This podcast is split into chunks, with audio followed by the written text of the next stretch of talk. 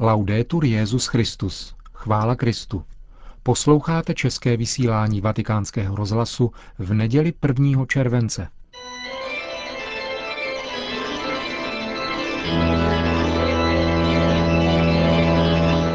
Církev a svět. Náš nedělní komentář. Připravil Milan Glázer.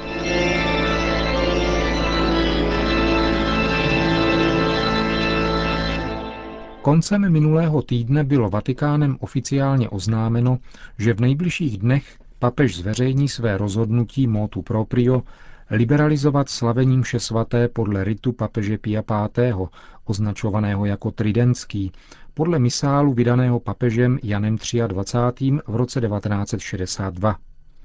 Událost, kterou někteří už dlouho očekávají, zřejmě vzbudí zájem médií a rozruch nejen mimo církevní kruhy a je velmi pravděpodobné, že bude komentována nepříznivě anebo naopak zamlčována. Vedle misálu z roku 1969, podle něhož dnes římská církev slaví Eucharistii, tak bude božímu lidu volně k dispozici další ritus, který si starší generace ještě pamatují. Není tajemstvím, že některé biskupské konference, zvláště francouzská, vyjádřily své obavy z toho, že by papežův krok mohl být vnímán jako potvrzení směru, kterým jdou následovníci schizmatu biskupa Lefévra, držící se tridentské liturgie. Na rozdíl od toho, co se říká, však není příliš pravděpodobné, že papežovo rozhodnutí přivede tyto stoupence zesnulého francouzského biskupa k návratu do ovčince. Problémy, které je dělí od Říma, se totiž netýkají pouze liturgie, ale odmítají také ekumenismus a učení druhého vatikánského koncilu o náboženské svobodě, což jsou témata, která jsou Benediktovi XVI. drahá a ze kterých papež určitě ustoupit nemíní. Vyvstává tedy následující otázka. Pokud tedy nejde jenom o strategii směřující k odstranění lefévriánského schizmatu, proč vlastně Benedikt XVI. liberalizuje tridentskou mši? Proč nestačí to, co v tomto směru učinil již Jan Pavel II. svým motu proprio z roku 1988, které umožnilo užívání tridentské liturgie podle misálu z roku 62, byť pod podmínkou dovolení diecézního biskupa. Problém se týká ústředního tématu pontifikátu Josefa Ratzingera, interpretace druhého vatikánského koncilu. Tématu, které papež sám formuloval ve své promluvě k římské kurii před Vánocemi roku 2005. Benedikt XVI. při té příležitosti řekl, že jednou z největších otázek církve je správná interpretace a přijetí koncilu. Papež činí distinkci mezi dokumenty druhého vatikánského koncilu, které pokládá za zásadní pro definování role církve v současném světě, zejména ve vztahu k ostatním náboženstvím a ke státu, a mezi jejich pokoncilními interpretacemi. S těmi, kdo jako například lefévristé odmítají určité dokumenty koncilu, jsou možnosti vedení dialogu omezené. Jinou věcí je však tzv.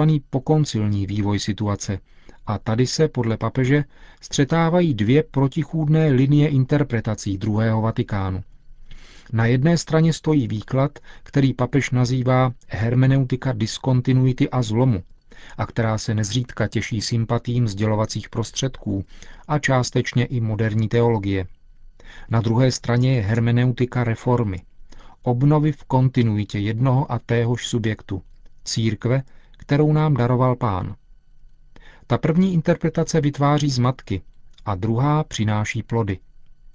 Hermeneutika diskontinuity a zlomu je v podstatě blouznivá myšlenka, podle níž byl druhý vatikánský koncil revolucí v dějinách církve a způsobil, že vše, co bylo před ním, vyšlo z módy a je nyní reakcionářské a neužitečné.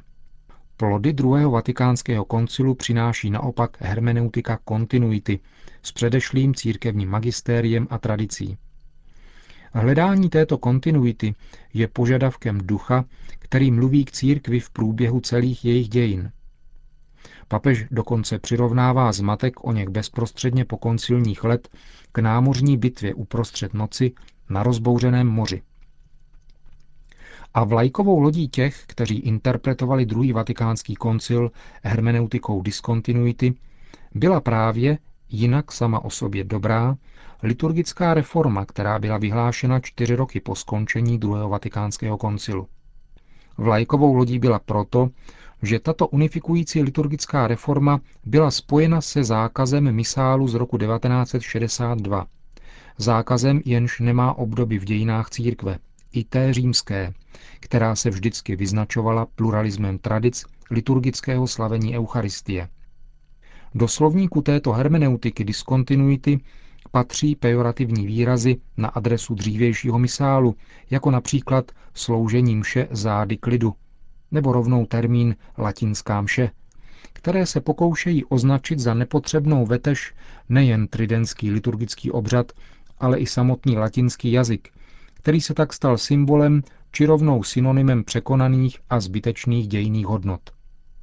Tento potměšilý ideologický sentiment, jenž měl vystavit posměchu každého, kdo nacházel duchovní útěchu v nepřetržitosti církevní tradice, bude demaskován právě vydáním papežova motu proprio, kterým bude, aniž by se tím cokoliv zakazovalo, dána zainteresovaným věřícím možnost svobodně slavit také tzv. tridentskou liturgii podle misálu vydaného roku 1962 Janem 23.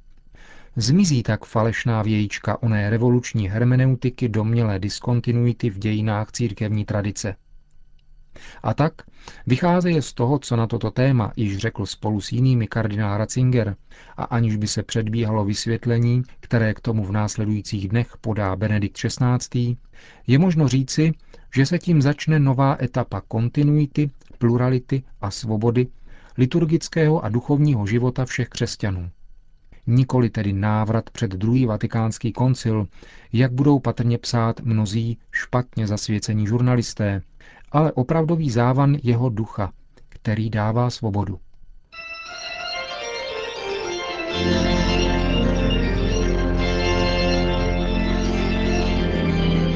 Slyšeli jste náš nedělní komentář Církev a svět.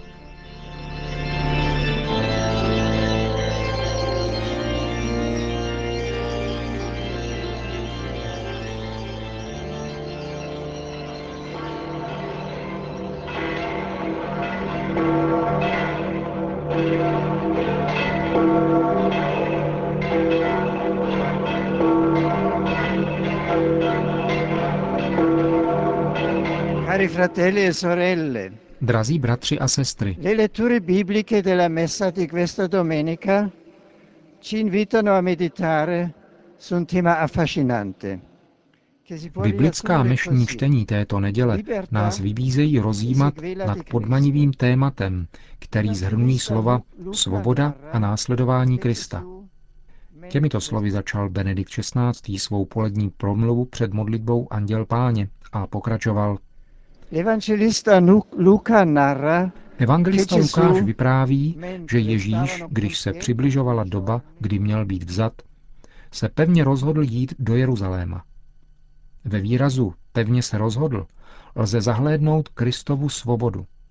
Ví totiž, že v Jeruzalémě jej čeká smrt na kříži, ale v poslušnosti otcově vůli z lásky nabízí sebe samého.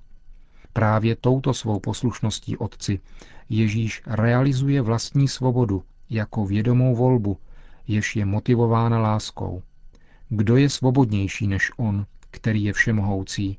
On totiž nežil svou svobodu jako své voli či převahu. Žil ji jako službu a dal tak obsah svobodě, která by jinak zůstala prázdnou možností něco dělat či nedělat. Stejně jako samotný život člověka, i svoboda čerpá svůj smysl z lásky. Vždyť kdo je svobodnější? Kdo si skovává všechny možnosti ze strachu, aby je nestratil? anebo ten, který se pevně rozhodne dát se do služby a tak nalézt plnost svého života v lásce, kterou daroval i obdržel.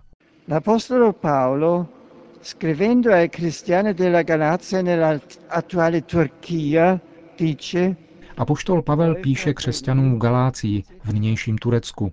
Bratři, vy jste byli povoláni ke svobodě. Ta svoboda však nesmí být záminkou, abyste se vraceli k prosazování sebe. Spíše si navzájem posluhujte láskou. Žít podle těla znamená následovat sobeckou tendenci lidské přirozenosti. Žít podle ducha však znamená nechat se v úmyslech i ve skutcích vést láskou boží, kterou nám daroval Kristus. Křesťanská svoboda je tedy všechno jiné než své vole. Je to následování Krista v sebedarování až k oběti kříže. Může se to jevit jako paradox, ale vrchol své svobody pán prožil na kříži, jako vrcholku lásky. Když na něj na Kalvárii křičeli, jsi syn boží, sestup z kříže, dokázal svou svobodu syna právě tím, že zůstal na popravčím nástroji, aby dovedl až do důsledků milosrdnou vůli otcovu. Tuto zkušenost sdíleli mnozí jiní svědkové pravdy, muži i ženy, kteří dokázali zůstat svobodní i ve vězeňské cele a pod hrozbou mučení. Pravda vás osvobodí. Kdo náleží pravdě, nebude nikdy otrokem žádné moci, ale vždy se bude umět stát služebníkem bratří. Guardiamo a Maria Santissima, umili ancella del Signore, Hleďme na nejsvětější panu, pokornou služebnici páně, panu, která je vzorem duchovní osoby, plně svobodná, protože neposkvrněná, imunní před hříchem a celá svatá, oddaná službě Bohu a bližnímu. Kéž nám svou mateřskou péčí pomáhá následovat Ježíše, abychom poznali pravdu a žili svobodu v lásce. e vivere la libertà nell'amore. Po společné modlitbě Anděl Páně pak svatý otec udělil všem své apoštolské požehnání. Sit nomen Domini benedictum, ex hoc nunc edusque in saeculum, adiutorium nostrum in nomine Domini, qui feci celum et terra, benedicat vos omnipotens Deus, Pater et Filius et Spiritus Sanctus. Amen.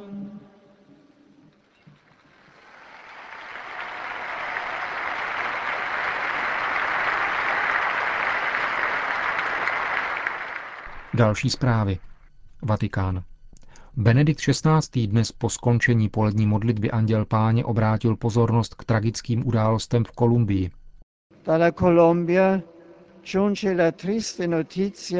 Z Kolumbie přišla smutná zpráva o barbarské vraždě 11 regionálních poslanců kraje Valle di Cauca, který je již více než pět let v rukách kolumbijských ozbrojených revolučních sil. Modlím se za ně a spojuji se s hlubokou bolestí rodinných příslušníků a milovaného kolumbijského národa, znovu postiženého bratrovražednou nenávistí.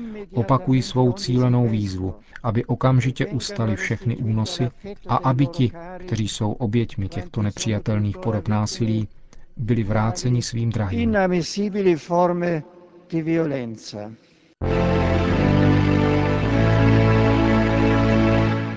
Větnam. A rekordní počet kněžských svěcení udělil biskup Josef Hoang Van Tiem ve městě Bui Chu v severní části Větnamu. Celkem 50 jáhnů zde z jeho rukou přijalo svátost kněžství. Mnozí z nich prodělali kněžskou formaci v konspirativních podmínkách. Místnímu diecéznímu biskupovi se podařilo dohodnout se státními orgány a dostat nezbytná dovolení. Během minulého roku se tito kandidáti svěcení účastnili doplňkového kurzu teologického vzdělání, který organizoval vyšší duchovní seminář v Hanoji. Mnoho větnamských diecézí má velké množství povolání ke kněžství, ale málo kněží, protože udělování svěcení je podmíněno souhlasem státních orgánů. V důsledku toho není divu, že nejstaršímu novoknězi z uvedené skupiny bylo 67 let. Na slavnosti svěcení se účastnilo 20 tisíc věřících. Konec zpráv.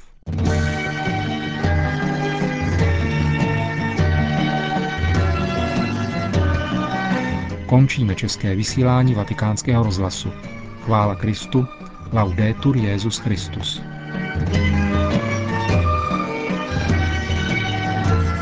Solo, buon Signore, si confanno